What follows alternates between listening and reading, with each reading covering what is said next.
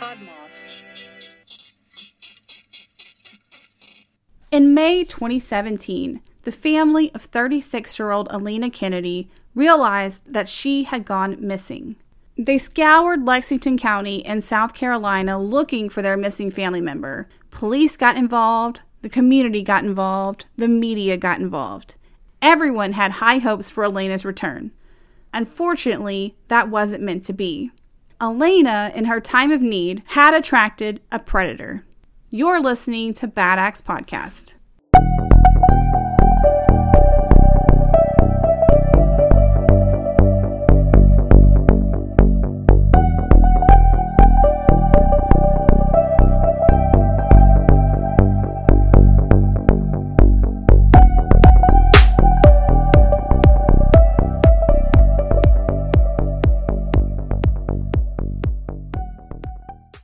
Hello and welcome to Bad Axe Podcast. I'm your host, Danielle Blinka. And I'm your co-host Aaron. Bad Axe is brought to you by the Podmoth Media Network. Podmoth is home to a long lineup of amazing, entertaining podcasts, so check them out. There is literally something for everyone. And as a quick note, you can support Bad Axe and help us keep bringing you unique true crime cases by joining our Patreon at patreon.com backslash badaxepod. Plan to start at just $1 and you get bonus content. You'll find some bonus content from prior months there already, so check it out. And we recently covered the case of Victoria Martins, whose case reminded me a lot of Grace Packer from episode 5. Like Grace, Victoria's mother confessed to allowing a boyfriend, and in this case, the boyfriend's cousin as well, rape and murder her daughter before they dismembered her. However, authorities found out the confession had to be a lie. No one is totally sure what happened to Victoria, and that case is on our Patreon if you would like to listen. There is a link to our Patreon in the show notes to make it easier for you. And now, on to our case for this week. We are going to be talking about a woman whose disappearance and brutal murder was barely covered in the media. I found a lot of articles that had the same information, but there are a lot of missing details, which is weird because her story is incredibly compelling.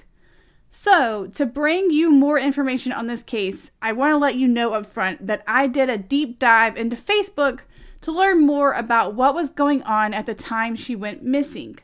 And even though I feel bad about prying into people's lives, and trust me, I pried kind of a lot. You did a little Facebook stalking. I really did. And I have to tell you, um, some of the family members have mostly public Facebooks. And I don't know if that's such a good idea. I felt a little bit bad because I know way too much about their lives now. I was there for a very long time, but I did it for you guys. So I hope that it pays off and you enjoy this episode. And I also hope that it helped me do justice to this case because I originally went to Facebook to learn more about the victim because all of the articles about her and what happened to her didn't really capture who she was as a person. Like, what did she like to do? What did she do with her friends? What were her goals in life? None of that was really depicted. And that's why I originally went onto Facebook was to try to figure out who is this person. But there wasn't as much information about her as I expected, but we I did learn some stuff. And I learned a lot of information about the case indirectly, so we're going to be talking about those details. Awesome. Today, we are going to Lexington County, South Carolina. Lexington County is actually named after the Battle of Lexington in Lexington, Massachusetts, which I thought was super interesting. Yeah, it's kind of weird, you know? Yeah. And the events of this case took place in the cities and towns all around Lexington County. And being honest, it seems like each thing that happens in this story occurred in a different city or town. So as I was researching it, I would get a little confused because they kept referring to different cities and I actually ended up looking up a whole bunch of different cities around Lexington because I would get to another article and say, "Oh, okay, this city is this city. Oh, it's this city now. Oh, it's this city now." And then I realized that it just the crime scene kind of moved around. Right, but it's all in the same place, yeah, basically. it's all in Lexington County, so we're going to kind of focus on that. nice. Until around April 2017, 36 year old Alina Kennedy lived around the city of Columbia, South Carolina. Born in Mobile, Alabama on August 15, 1980, Alina grew up in South Carolina with her parents, Jenny and Ricky Kennedy, and her sisters, Valerie and Ginger, and brother, Randy. At the age of 36, she had four children three sons named Blake, Bryson, and Hunter, and a daughter named Isabella. And she often called Isabella Bella. Makes sense. Alina loved being a mom and enjoyed posting pictures and updates about her children. However, she had been going through some difficult times starting in early 2017.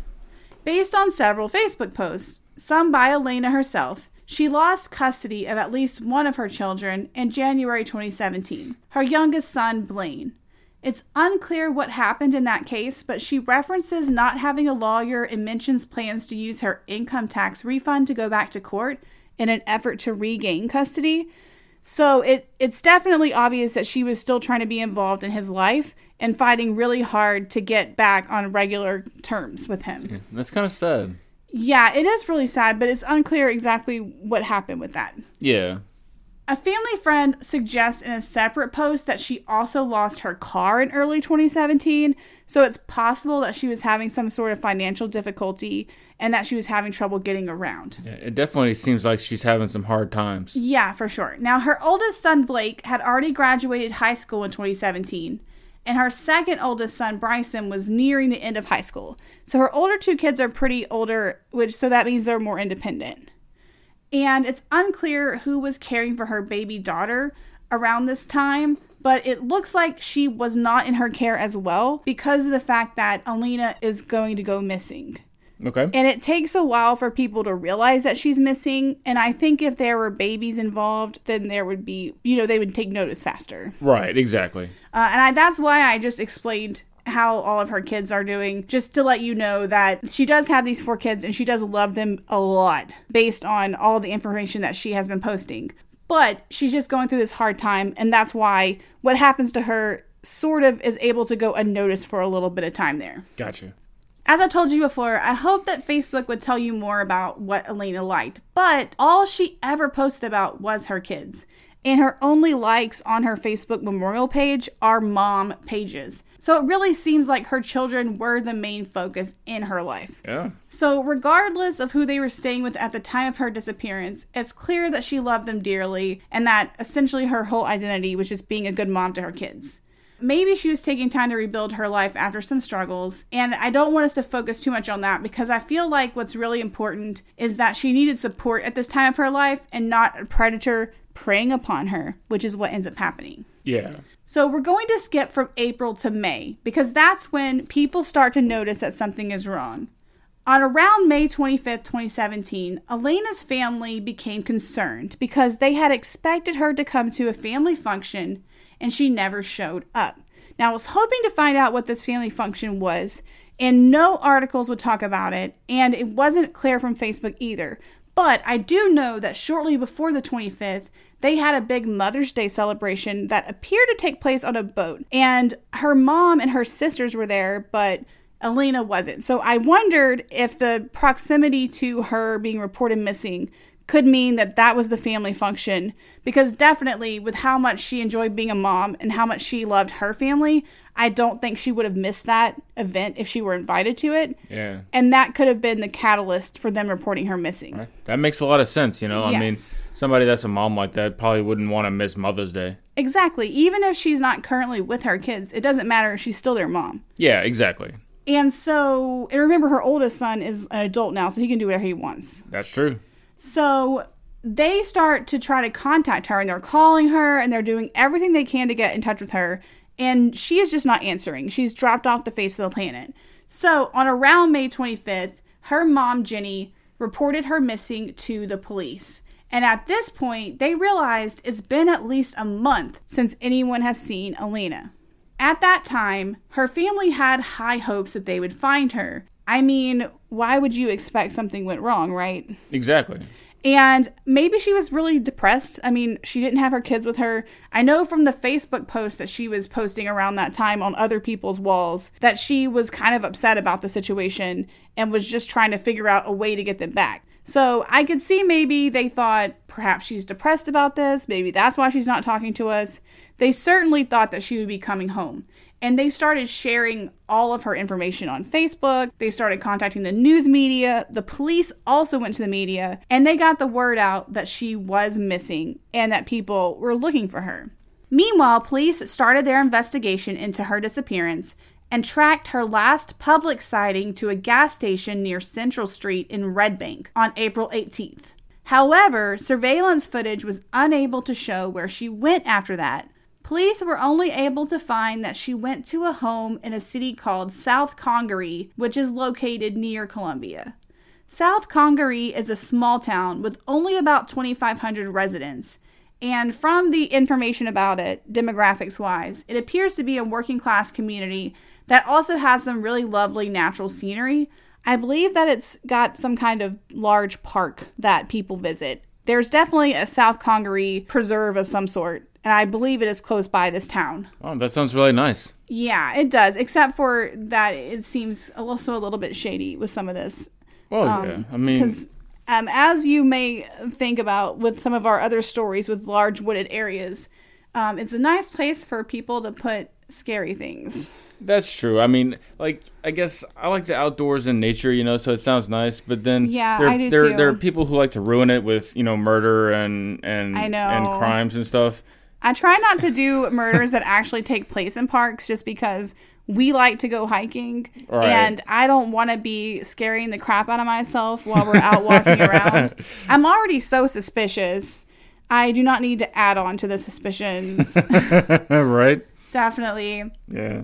Okay, so they're looking for her, and then on June 15th, so not quite one month later, a tipster called with information that could break the case. They claimed to know who'd made Alina disappear. The tipster gave the name of 37 year old Lee Anthony Corley, who goes by Tony.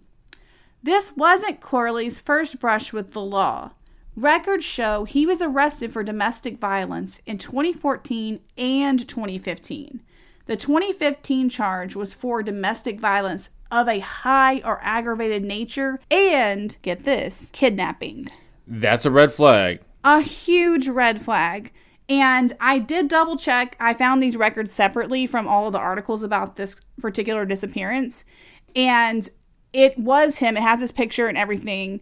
And I was just floored because I was trying to look into the crime to find out more information about what he's doing prison wise or what other crimes he may have committed or just to see if I could find more articles about the murder with his name in it. But I ended up finding these arrest records for domestic violence. Wow. Now, keep in mind that these two are not dating. Alina is not dating this Tony guy, Tony Corley, but she did go to his house. Hmm. That's interesting. Yes, and while investigating Corley, police discovered that Elena had been allegedly staying in his home on McDonald Avenue in South Congaree during the month of April, shortly before she disappeared. So, police needed to figure out if Elena could be still at the house, or if something happened to her, maybe her body was at the house, and they had to go check this out. Yeah, it's definitely a lead you have to follow up on. But based on sources, it appears that when they went to go check this out, not only did they not find Alina, but they didn't find Corley either. Oh. Yeah, because it took them a little while longer before they were able to question him. But police wouldn't have to wait for Corley to show them where to find Elena's body because a passerby came across a trash can holding human remains encased in concrete What? on June 16th, 2017. wait, wait. So they're encased in concrete yeah, in the trash can. In the trash can. Wow, that's a red flag. That is a red flag. Jesus. Like, who And- does that? A person that's crazy. Yeah. Uh, uh, Yeah. Definitely. I also found it really weird that the tipster comes in on the 15th about this guy, and then the human remains are found on the 16th, the very next day. Yeah. Now, you might be thinking, yay, they found Alina. That was really fast. Except that that's not quite exactly what happened. The person who found the remains in the trash can was actually out there looking for a completely separate missing person. What? There's more than one thing going on? Yeah, so this passerby is a family member of a man who went missing in the woods a year before Elena disappeared from Corley's house. This man's name was Taylor Devin Johnson. He was 22 and he had been last seen in the wooded area near Pond Branch Road. And this last sighting of him was on May 31st, 2016. So almost a full year before Elena disappeared from Corley's house.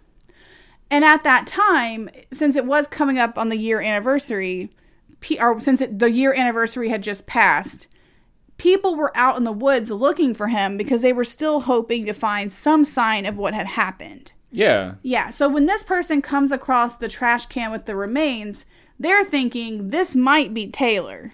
Right, of course. Yeah, and so the police don't know if it is Taylor or if it could possibly be Elena, who they know is missing now and may be dead based on what this tipster told them. The Odd Entity Podcast is your bi weekly foray into the weird, wonky, and sometimes downright spooky. Join host Janine Mercer as she leads you down the twisted pathways of history and tackles tales of the paranormal, weird historical people and practices, and so much more.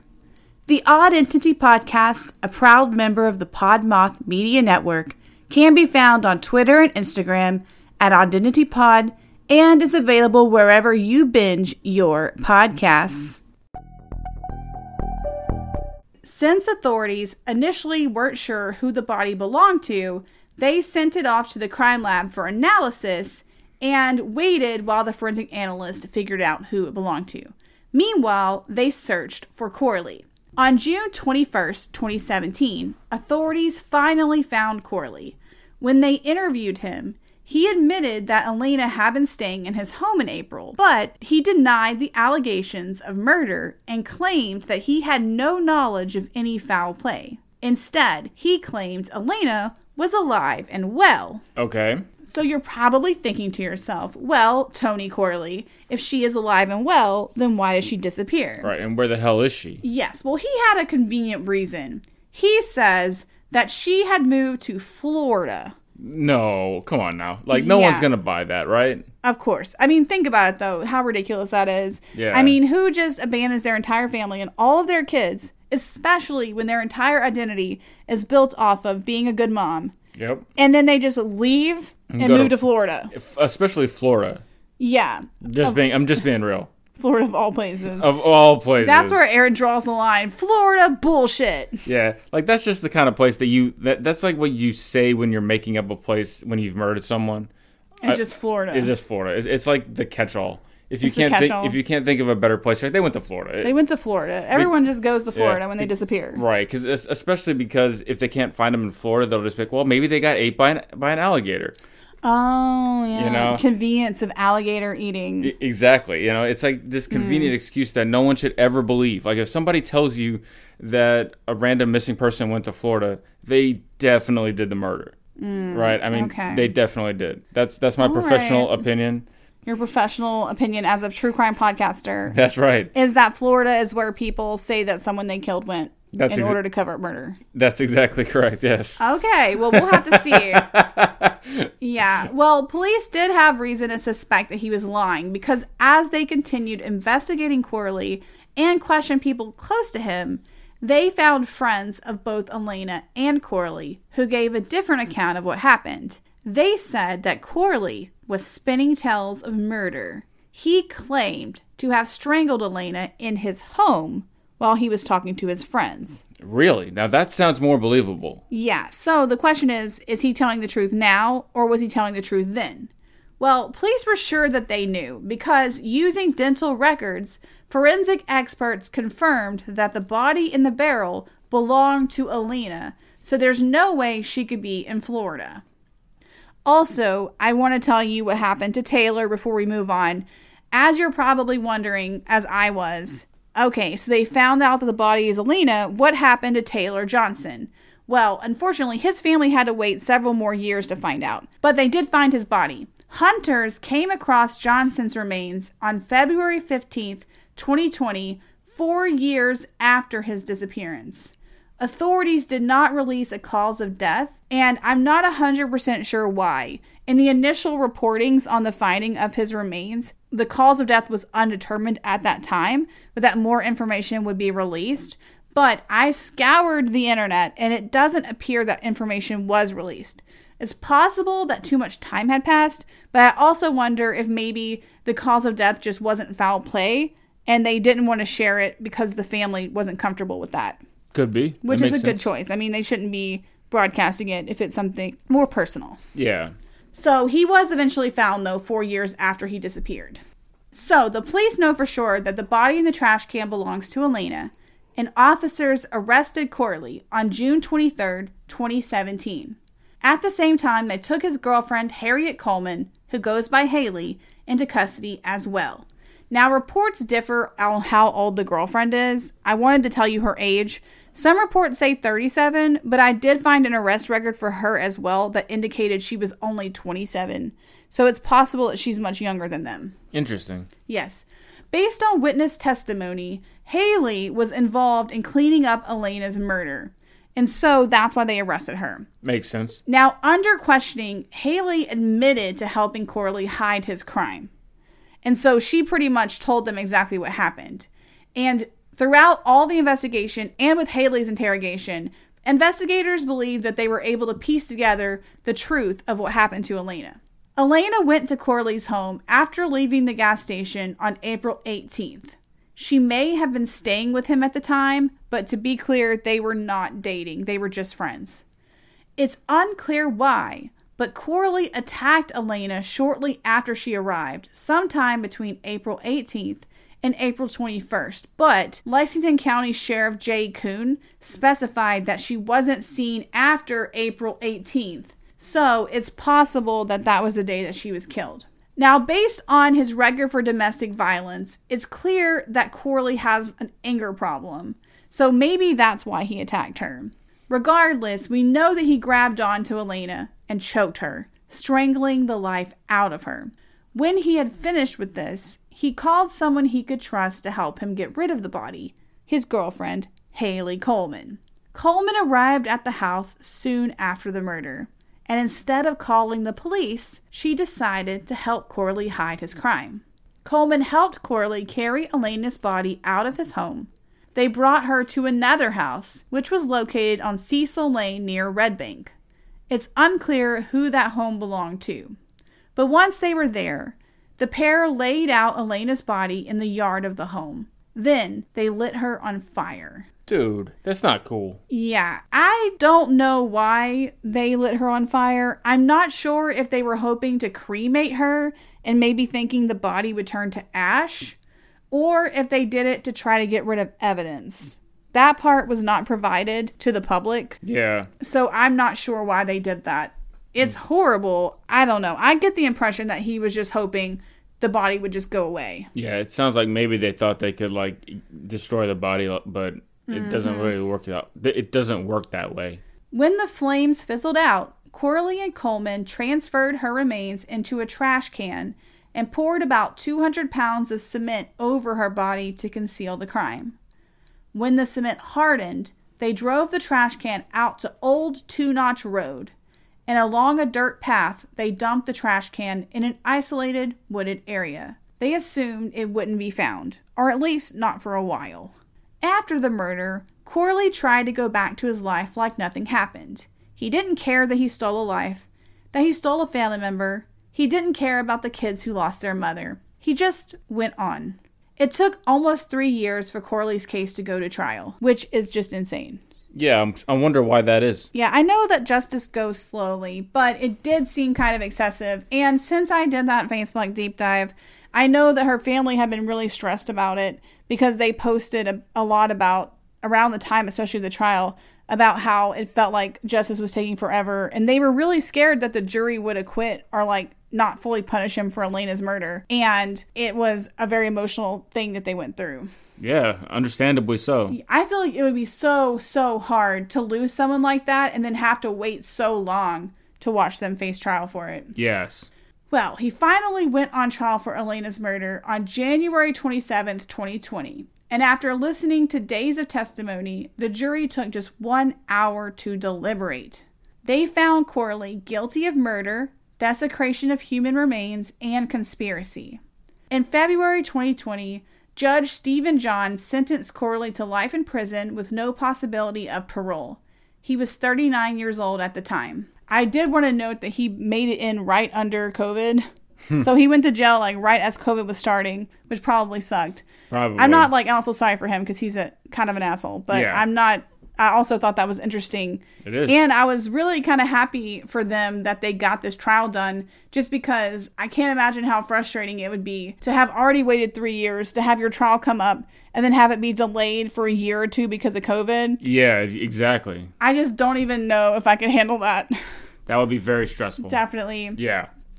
Okay, so he gets sent to prison and he is appealing his sentence from the Kirkland Correctional Institution.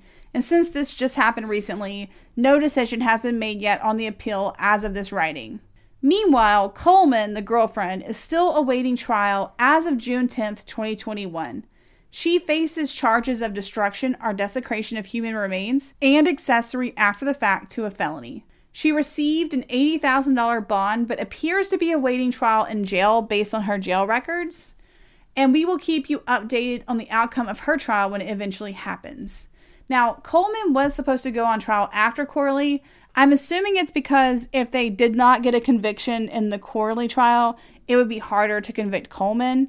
Or it may have also been because Coleman was supposed to testify in the Corley trial and they didn't want her to go to trial first because then she might have less of an incentive to testify. That was not specified in reports about this crime on why they decided to do her trial second. Yeah. I kind of get it though. I was a little bit wondering why she didn't just try to plead guilty. I mean, she did confess. Yeah, exactly. That's weird. Yeah, she confessed to helping him cover up the bo- the crime, which is what she's accused of. So I had questions about that because they also had those witnesses that said that he talked about killing Elena and talked about what they did to cover up the crime. Yeah. But I'm wondering if she's planning to argue that she was afraid of him. Because we know that he can be violent and he has a history of domestic violence based on his arrest records. So maybe her legal team is thinking that they will plead that she was afraid of him. That makes sense. I could see that. Yeah, at first I was not super jazzed up about that thought, but at the same time I kind of get it. I mean, he does seem like such a violent person, and if you know that he already murdered someone, I feel like if he called her and said, "Hey girl, come over here. I murdered someone. Come help me find come help me cover up the body." Then definitely she should call the police and be like, "My boyfriend called me. He has a body at his house. Help." Yeah. But if he called her over and said, "Hey girl, come over. I miss you." And then when she got there, he's like, "This is what we're mm-hmm. doing. I have to cover up this murder." Then it would be a lot harder to not say anything. Yeah. And I feel like having researched a lot of true crime cases, one thing that's difficult is that after these people are forced to like to participate in the cover up, it's a lot harder for them to get sympathy because people don't believe them. And so my reaction is that, oh, if you went to your boyfriend's house, you saw that he murdered someone, you were genuinely afraid for your life, so you helped him move this body. As soon as you're away from him, you should call the police and say, oh my God, my boyfriend killed someone. He made me cover up the crime. Help. I'll tell you where the body is. Please help. I'm scared. I, I feel like that's what my gut says to do. At the same time, what are the chances that the police are actually going to be like, oh my God, you poor thing, you were forced into doing this, we need to help you, instead of, of just arresting you too? Exactly. And I think that's what makes it so hard. And a lot of times these people do make sure that you do part of it so they can say, "Oh, well she she's the one who put the gasoline on it or she's the one who flicked the match or mm-hmm. she's the one that mixed up the concrete, whatever it is." Yep. In order to make you be an, a part of it so that you're less likely to tell. exactly. Plus she has the fear part. That too. I don't know. Obviously, this is terrible, and Elena did not deserve to die, and I wish that she would not have helped desecrate this body. But so it's hard to know whose side in terms of whether or not she was coerced or not Yeah. to come down on. Yeah, it's hard to know what happened. I'm just wondering sure. if that's her plan, though. Yeah. We shall see, and we will update you if this comes to fruition. I'm wondering if her case is just going to quietly go away because at this point, if she has not bailed out, she would have been sitting in jail for about four years, and that's what her inmate records show. I don't know if those are accurate or not, but if they are accurate, I'm not sure how much time she would really get for helping as an accessory. So, and especially considering that her trial would have been postponed because of COVID, because his trial ended in February 2020. Yeah. So at this point, it might just be something where they give her a plea deal so she gets out. Yeah, with time served or something like Yeah. that. Yeah. It depends. We'll have to see though. Maybe it'll be reported on. Meanwhile, friends and family remember Elena as a loving daughter, sister, and mother. And after her death, Elena's daughter Isabella went to live with her aunt and uncle. Her oldest sons are adults now, and it's unclear who has custody of her younger son, Blaine. I believe it's Blaine's biological father and or his family, but I could be wrong about that. But it appeared that's who was fighting for custody in the first place. If you recall, he was in someone else's custody at the beginning of 2017. So I think that's where he is, but I cannot confirm that. In a weird piece of lore for this case, while I was in my Facebook deep dive, I saw that Elena's mother shared an article on September 30th, 2016, entitled Seven Things I've Learned Since the Loss of My Child. Now, keep in mind, this was 2016. Yeah, before. It was, yeah, almost a year before Elena went missing. And she captioned it to help us understand parents who have lost a child. And that is so sad and so foreboding. Life is weird and sometimes depressing. And it really just like almost made my heart stop for a moment when I saw that. Just randomly, I was trying to look for any kind of post where they told us more about what the family liked to do together or something that I could put in here. Yeah. I just thought that was heartbreaking. That's really tragic. Yeah, and also in a second piece of lore that nobody asked for, the missing person, Taylor Devin Johnson, that died in the woods before Elena was put there, when I was trying to figure out what happened to him, I found that there was a guy named Devin Taylor Johnson who died in a car accident at like a really young age. And I just thought that was weird too because they have almost the same name. Apparently, I'm just That look is at these coincidences. That is a very weird coincidence. It's crazy. Anyway, life is crazy and sometimes just really bad, but sometimes good. So Yep. hopefully, only the good stuff happens to you all this weekend. Um, if you if you enjoy listening to Bad Acts, please rate, subscribe, and review us, especially on Apple Podcast. I really am trying to get our little stars going over there. You can also support the show and get extra content by joining our Patreon for as little as $1 a month at patreon.com backslash badaxpod. You can also buy us a coffee on buymeacoffee.com backslash badaxpod. Follow us on social media at badaxpod. I post more, more often on Instagram. This last two weeks, I have not been doing the best job at posting as much content as usual. We just had a really busy few weeks over here, and I'm trying to get back in the swing of things. But I have also been posting more on our Twitter and our Facebook. So if you prefer to use those uh, platforms, please do join us there. You can email us your comments, feedback, or case suggestions at badaxpod at gmail.com. And Aaron is going to tell you all about our website. We have an amazing website that you should definitely visit. It is badaxpod.com. Uh, please come and visit and say hello. There's a picture of a scary tree that, That- you can look at. That is very true. Yes, and I took that picture whilst on one of our hikes.